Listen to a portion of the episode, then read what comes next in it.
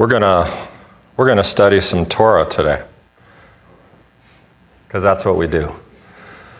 Beha'alotcha. Say it with me. Baha alotcha. It means when you when you kindle the lamps, when you put up the lamps. That's how this portion in Numbers starts. If you who has read the Torah portion this week? Okay, good. If you haven't, you really need to because, uh, especially after today, you'll see some things that you've never seen before. And it starts, of course, with what I just said, Beha'alotcha, bringing uh, Aaron the instructions for lighting the menorah, bringing light, bringing light. But Numbers is actually a very, very dark book for the people of Israel. Um, there's a lot that goes on in this book with a very boring name. Who wants to read a book called Numbers? I mean, and that's what it starts with numbers, all these counting and tribes. But, you know, it's the, the Hebrew name of the book is not Numbers. The Hebrew name of the book is what? Bamidbar. That's the book of Numbers, but it's not Numbers, it's Bamidbar, which means in the wilderness which is a much better name for the subject matter that's going on here for Israel. That is the right name, a barren, dry, difficult place. And that's where Israel finds themselves. So let's set the stage real quick for those who didn't haven't read it yet. They have set out from Mount Sinai. They've been there for a little while after the Exodus, after the giving of the Torah, and Moses gets the direction. So they moved on from the mountain of the Lord, three days' journey with the Ark of the Covenant of the Lord going in front of them. And then it comes that this is the place in the Torah where it says, Vayibin Soharon, and Moses is saying, Arise, O Lord, let your enemies be scattered, and they're taking off and they're headed. And when the ark settles, you know, there's this all this excitement that happens. And they're on the way to the land. We're going. The cloud is leading us. And then in the very next chapter, now the people became like those who complain of adversity in the ears of the Lord. And the Lord heard them, and his anger was kindled. Now the rabble who were among them, had greedy cravings, and the sons of Israel also wept again and said, Who will give us meat to eat? We remember the fish which we used to eat for free in Egypt the cucumbers, the melons, the leeks, the onions, the garlic. Millions of people eating like that. Anyway, but now our appetite is gone. There is nothing at all to look at except this manna. And the normal response, it just happened in the gym yesterday. I was talking to this guy about something else, and he told me, I don't want to be like Israel. I don't want to be like Israel, who gets all this incredible stuff happens to them and then turns their back and walks away. I want to read you a quick story. Rabbi Meshulam, a Sephardic sage, was an Arabian king's personal physician. The king challenged him, Your ancestors were very ungrateful people. They possessed the manna, distinguished food resembling the food of angels. How could they then complain about missing melons or garlic? To which the rabbi responded, I'll give you an answer tomorrow. When his consultation with the king ended, Rav Meshulam quietly walked to the royal kitchen, commanded the cook, I, the head physician, order you to put the king on a special diet. Tomorrow he is not to be served with garlic in any of, any of his food. After dinner, the king regularly ate garlic. On the next day, he was not served any garlic. He summoned the chief cook, reprimanded him for his negligence. I received these orders from the Jewish physician, answered the cook. The king summoned Rav Meshulam and said to him angrily, Don't you know that I am not relaxed unless I have garlic after the meal? Why did you order that I not be served any? My master, my king, Rav Meshulam answered gently. May your ears hear what your lips just stated. You complain because for a single meal you lacked garlic, which you customarily eat. For 40 years, my ancestors were deprived of their normal food and subsisted only on manna. How could they not have complained? Your words are true, and your Torah is true, the king acknowledged. You don't get to criticize. You just don't. You don't know. You don't know what they lived like. We are not allowed to condemn. We can't really relate to what the people are experiencing, and yet we need to learn from the lessons. we need to learn some doozy lessons actually from who are called the mitonim or the mitonenim. The mitonenim, which means the grumblers, the complainers. Hamitonenim. And someone just said, Oh man, not another message about complaining and gratitude and all that junk. This one's for you. But I do want to I want to just catch you up a little bit. I told you it started right there with the, the people seeking complaints. It was evil in the ears of Hashem. Hashem heard, his wrath flared. A fire of God burned against them. It consumed the edge of the camp. The people cried out to Moses. Moses prayed to Hashem and the fire died down. He named that place Taberah burning conflagration, for the fire of Hashem had burned against them. And then the thing about the rabble. The rabble was among them, cultivated a craving. They wept again. We want all this stuff. And then the Torah explains how great manna was and why they shouldn't have been complaining. But they complained. And Moses heard the people weeping in their family groups, each one at the entrance of his tent, and the wrath of Hashem flared greatly. And in the eyes of Moses, it was bad. And Moses said this Why have you done evil to your servant? Have I not found favor in your eyes that you place the burden of this entire people on me? Did I conceive this entire people, or did I give birth to it that you say to me, Carry them in your bosom as a nurse carries a suckling to the land that you swore to its forefathers? Where shall I get meat to give this entire people when they weep to me? Saying, Give us meat that we may eat. I alone cannot carry this entire nation, for it is too heavy for me. And if this is how you deal with me, then kill me now, if I have found favor in your eyes, and let me not see my evil. Hashem said to Moses, I'm going to give you some help. Gather 70 elders from Israel, who you know to be the elders of the people and its officers. Take them to the tent of meeting. Have them stand there with you. I'll descend, I'll speak with you. I'll increase some of the spirit that's upon you, place it upon them, and they shall bear the burden of the people with you. And you shall not bear it alone.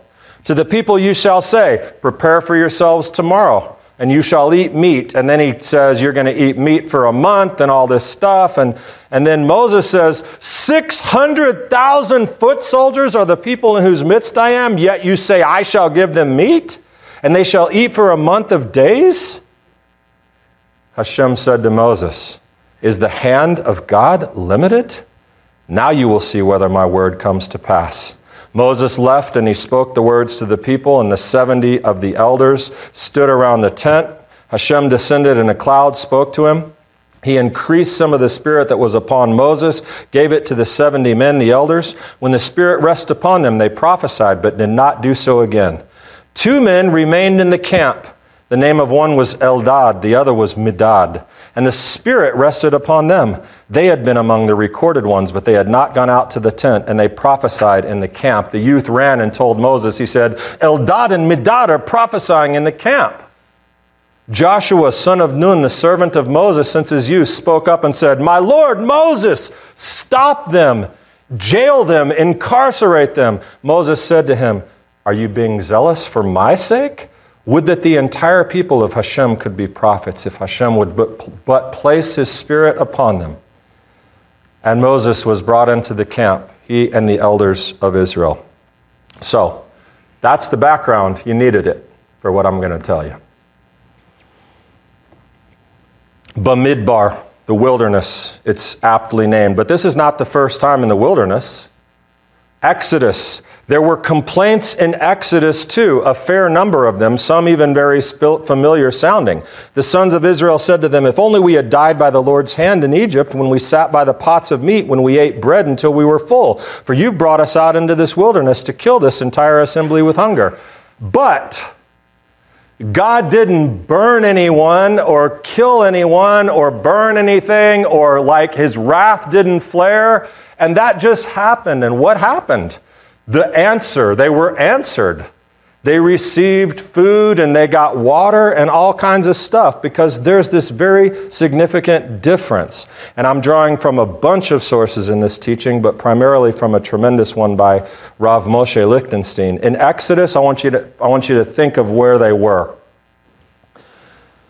The people were in danger. They were faced with great uncertainty. They had just come out of being slaves. Now they're wandering through the desert, not knowing what is happening, where anything is coming from.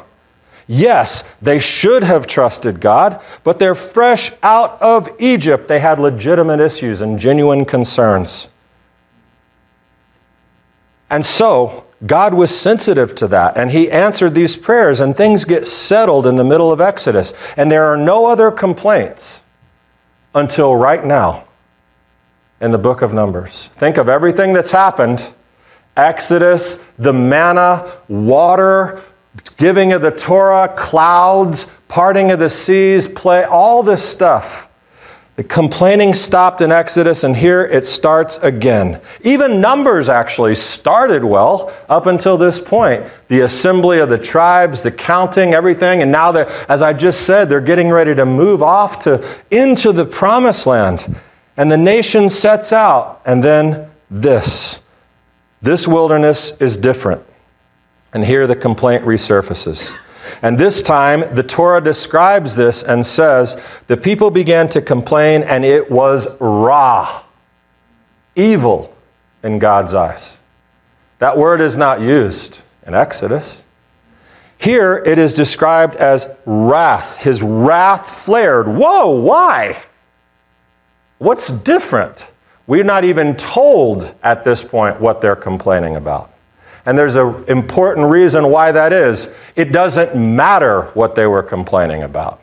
The point is that the people had changed. This was not about their basic needs or the provision. The manna had fallen for a year. They've had food, they've had water, they've maintained health and safety, been through attacks and survived. They met God on the mountain. They know they're following his lead to the land of Israel, and yet it's evil in his ears. Why? Because it's raw, It's evil. It's un ingratitude. It is a people who are not thankful. And now it's not, oh, we need basic provisions. It's, we don't like what you're doing and we want something better than that. And that is their general attitude negative, volatile, unconfident. And this, you know, it, I was talking about it in Shacharit this morning. There's a, this little section in the middle of the Torah right now. When you read this Torah portion, you come into the Hebrew and there's two nun, nunim, ends that surround one little section of the book. It is like the pivot point in the story of Israel. There's Genesis, Exodus, Leviticus, first part of Numbers, and then in the text of the Torah, this little thing where it says, Vayehi Soharon, Vayomer Moshe. And that's, that was supposed to be the point at which the Shekhinah, the, the, the presence of God, was going to go with them. But afterwards, it's all downhill. This starts because they changed. They were ungrateful. But there's a much more significant difference to note, and that is in Moses himself. And this is the crux of our material, though that took a little bit to get to. From this point forward in the book of Numbers, you will see a different Moses than you have seen up to this point. Moses behaves uncharacteristically here in the wilderness, and it begins with that response that I told you about the mitonenim. But he's talking to God in a very unimaginable way. When I was young, if I talked to my dad like that, things didn't go very well for me. you expect me to do it? How, do, how am I supposed to do this? You're telling me, where am I supposed to get all this meat? What's up, man? It's basically what Moses is saying to the creator of the universe, who's given him an instruction, and that's very, very out of character for Moses. The heading of this section in the, in the New American Standard reads, The Complaint of Moses. It's not quite that easy. And Judaism has a lot to say about this episode. But Moses, again, he says, If you are going to deal with me this way, please kill me now. If I have found favor in your sight, do not let me see this misery, my misery, he says. Now, I want you to think, thinking of this Moses, I want you to think back to a time when Moses also had to do something for the people. It was also in the book of Exodus. It was also after a great, tragic misstep by the people. It's the golden calf. Remember it? He's on the mountain.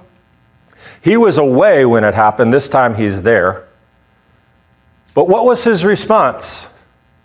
Sorry, guys, fire's coming, burn in hell. Not at all. Moses, that's the story of Yom Kippur. That's the story of Moses interceding for the people, going up and down the mountain. I'm going to go, I'm going to try. God, you please remember your promises to your ancestors. Don't neglect your people. Don't. Don't. Don't do it. Please be God. Be the God you said you are. But now, for the first time, for the first time, Moses prays for himself, not for the people.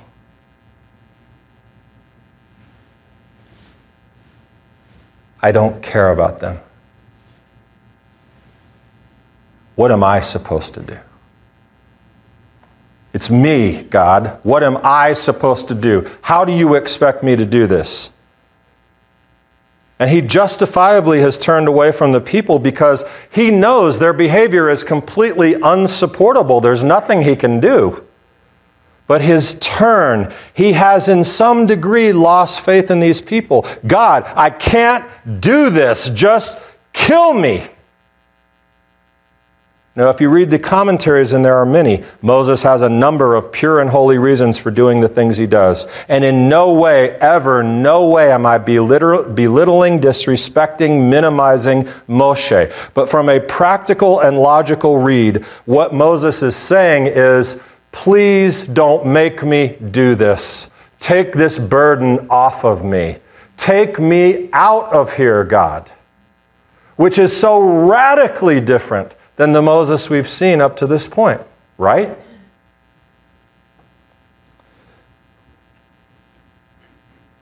I don't want to. I can't. I can't even imagine watching Moses. The Torah says, in the eyes of Moses, it was bad. I can imagine Moses just standing there, like with this tear running down his eye.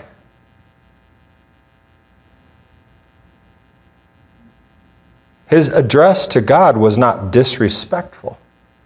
It was a broken-hearted, humble man who had given everything to get these people here. And on some level, I think at that moment, he knew they are not going in. This thing is kind of over. And that broke his heart. And, and it makes some sense out of this text. If you're going to deal with me this way, please kill me now, for I found, if I have found favor in your sight, don't let me see my misery. Don't make me watch this, God. Don't make me watch this failure. Just take me out. And sadly, we know that God did do that. He did take Moses out. And I have answered for myself this week through this Torah study and this preparation one of the most difficult difficulties in the Torah that I read. And it's in the book of Numbers. And it's a few parsha, parshot away. And you'll remember it. Moses is told to speak to a rock so that what will happen? That water will come forth. And what does Moses do? He hits the rock more than once, twice. And I have always said, with all that he has done, seriously, God? Because he hit a rock twice, you're not going to let him in? Because of that? Well, here's what I realized that started right here.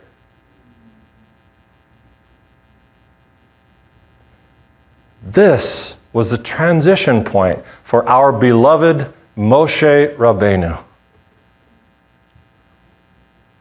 And I think, you know, maybe next week with the spies, or the following week with the conflict with Korach, or the following week with the rock that kept him out, I can elaborate a little. But simply, I think Moses, the most humble man in history, our teacher, prophet, guide, sage, deliverer, leader, inspirer, became a casualty that day of the grumblers, the mitonenim in that wilderness that is called Kibrot Hata'ava. The grave of longing is the place that that is called in the Torah. Something died that day, more than just the people. Something great died in Moses. Moses asked to be removed. And I'm, he regretted it later, like he said, because of you people, I can't go in. He regretted it, but, but God wasn't mad at him. And, and his, his response to God was not sarcasm, it was not overreaction. I believe Moses saw the future. He was a great prophet of this generation and possibly of his own. But there's such an interesting confirmation connection that what we find in this strange conclusion to this story. Moses went out and told the people the words of the Lord that they were you're going to be able to eat meat like the pigs that you are. God's going to give it to you. You can you can fill your cheeks like Bugs Bunny with meat. You're going to have it. And he also gathered the 70 men and positioned them around the tent. The Lord came down in the cloud, spoke to them, took the Spirit, placed it upon the 70 elders. When the Spirit rested, they prophesied. What did they prophesy? Well, the, te- the, the sages tell us they prophesied about what was going to happen with the meat the next day. But the text says clearly, well, it's not clearly, there's a debate, but the, summer, the conclusion by many is that they prophesied, yet they did not do it again. That was God's answer to Moses in the natural sense. Gather me 70 elders, I'll give you some help. But two men, remember their names? Eldad and Medad, stayed in the camp. The Spirit rested upon them. They were among those who had been registered. In other words, they were part of the drawing of the 70 that were going to go out, but they didn't go out. They, they what is it when you don't do something? Disobeyed, it would seem. Moses' instruction. I don't know the word because I never do it. kidding. Very much kidding. Give me a minute. Sorry, Father, please. Okay. Eldad and Medad stayed. The Spirit rested upon them, but they had not gone out, and they prophesied in the camp. Eldad. Anyone ever wondered about these two guys? It's a weird story. Why did they stay? What did they prophesy? Why did Joshua get so mad? I mean, and and they didn't get some of Moses' spirit. What spirit did they actually get? Because I thought Moses was dishing that out.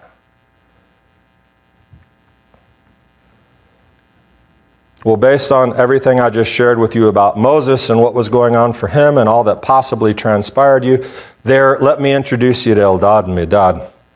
Rav Lichtenstein says Eldad and Medad sense a developing gap between Moses and the people. How? How could they have sensed that? Well, it says they prophesied, but it also could be that maybe they saw Moses in absolute turmoil about what was going on, and they observed that he did not do the things that the Exodus Moses did.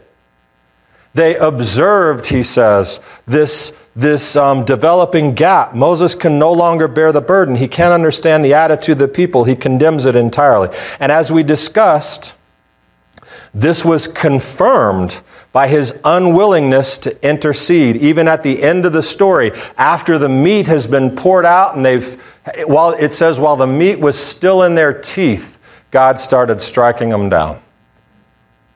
Did Moses intercede? Did he say, please stop it? He didn't. Because he was incredibly discouraged and disappointed.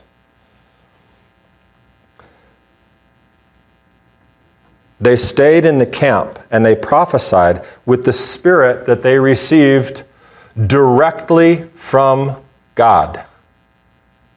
There was no, here, Moses, give me a little bit of that spirit, 70 here, 70 here. They're in the camp and God places directly upon them His Spirit. What did they prophesy? Well, here's where it gets really good. The Talmud, the Midrash, Rashi supports this as well, Sanhedrin 17a. Eldad and Medad being prophets, the Gemara asks, and what prophecy did they prophesy? They said, Moses will die, and Joshua will bring the Jewish people into Eretz Israel. Did you hear what I just said? Moses loses faith in the people to, agree, to a degree in himself. He says, I can't do this. Take it from me. So he gets help from the 70 elders. They go out to the tent of meeting and prophesy. We don't exactly know what they prophesied, but we know that it ended. They didn't keep doing it. Eldad and Medad were not rebels. They were revered. They were humble elders in their own right. They stayed in the camp. They received a filling of the Spirit directly from God Himself, and they prophesy. And what did they prophesy? Moses is not our guy.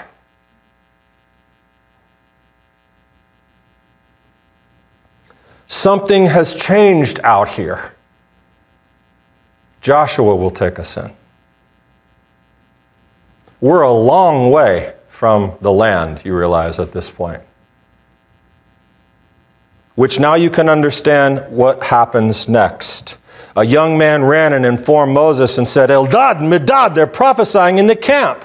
Then Joshua, the son of Nun, the personal servant of Moses from his youth, responded and said, Moses, stop them. Do you know what they're saying?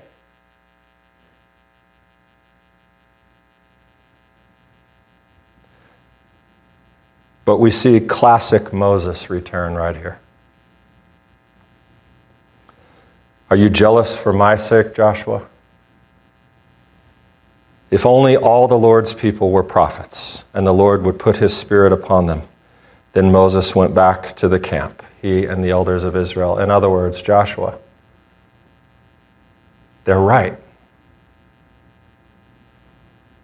They're right. If only everyone could hear so clearly from the Lord, if only everyone was capable of receiving the Spirit. I'm afraid they're hearing correctly, Joshua. And this was a great moment of tragedy in Israel's history. The great Moses will not lead us in.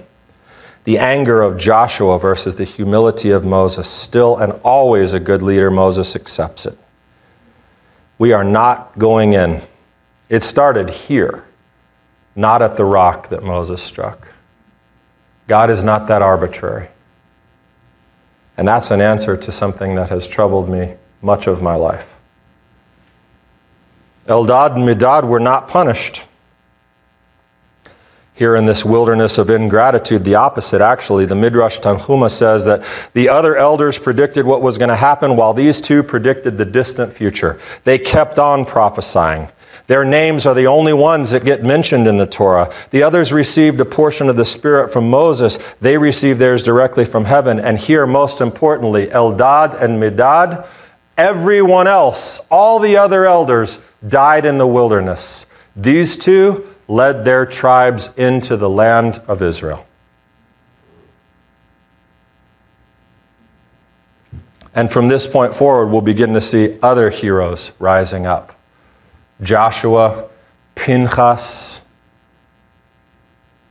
How could this happen to Moses? Well, I can tell you from experience, especially as a leader, being around grumblers and complainers and ingrates takes a toll. I can tell you that for sure. And when you're surrounded by it, when you're involved by it, you begin to lose your purpose, your motivation, your mission. You most importantly, most importantly, if you are not careful, you become one of them. You become one of the mitonenim. You lose sight of the miracle. You stop being grateful, and potentially you miss the full blessing. God is not mad at Moses. Moses finishes very strong, doesn't he? Who buries Moses? Who, who, who is with Moses when he dies? Moses, the servant of Adonai, died there in the land of Moab, as was from the mouth of Adonai. Then he buried him in the valley in the land of Moab, opposite Beth Peor. But no one knows of his burial place to this day. Moses was 120 years old when he died. His eye was not dim, nor his vigor gone but something was gone. He was still 120 year old Moses. Because Moses is human. And eventually we are affected by our surroundings, those we surround ourselves with. So there are two, three actually, takeaways from our Torah study, and this is the conclusion. You ready? They're quick. One, Jewish tradition and interpretation of the text, the midrash, the background, the discussions of 3,500 years around God's Torah can show you some amazing things about your life, about the text, and things that you never knew before. Don't forget that when someone tells you those stupid, dirty rabbis. No, it's not true. Number two, this is a big thing Moses is not the Messiah. As much as we love, respect, honor, and elevate this man, this first Redeemer, there is only one who has ever actually been able to withstand all of the grumblers and the complainers and the haters and the killers, everything they could throw at him. Only one bore the burdens and could handle it came through on his promise to ultimately bring us into the land by his merit, not ours. Moses said, I can't do it, just kill me. Yeshua said, I can do it, just kill me.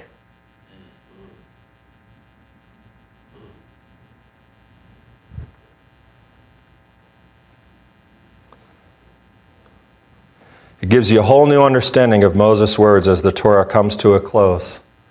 The Lord will raise up for you a prophet like me from among you, your countrymen. To him you must listen. Yeshua said, Well, here's what I think he would want you to hear from today, because takeaway number three is this don't let them get you down. The world is full of ingrates, grumblers, complainers, miserable people. And sometimes you'll be called to work with them, interact with them. Maybe they're in your own family. I don't know. Do your best. Do your best. But don't ever, ever let them suck you in. Rise above it as evidenced by our beloved Moshe. Even the greatest among us are not immune.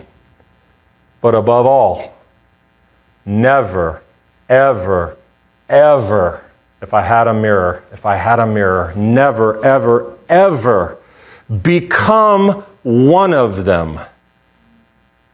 Become a grumbler, a complainer, an ingrate, a mitonen you will miss the beauty of this life. You will miss so much, and you will miss so much blessing that surrounds you every single day if you can't see it.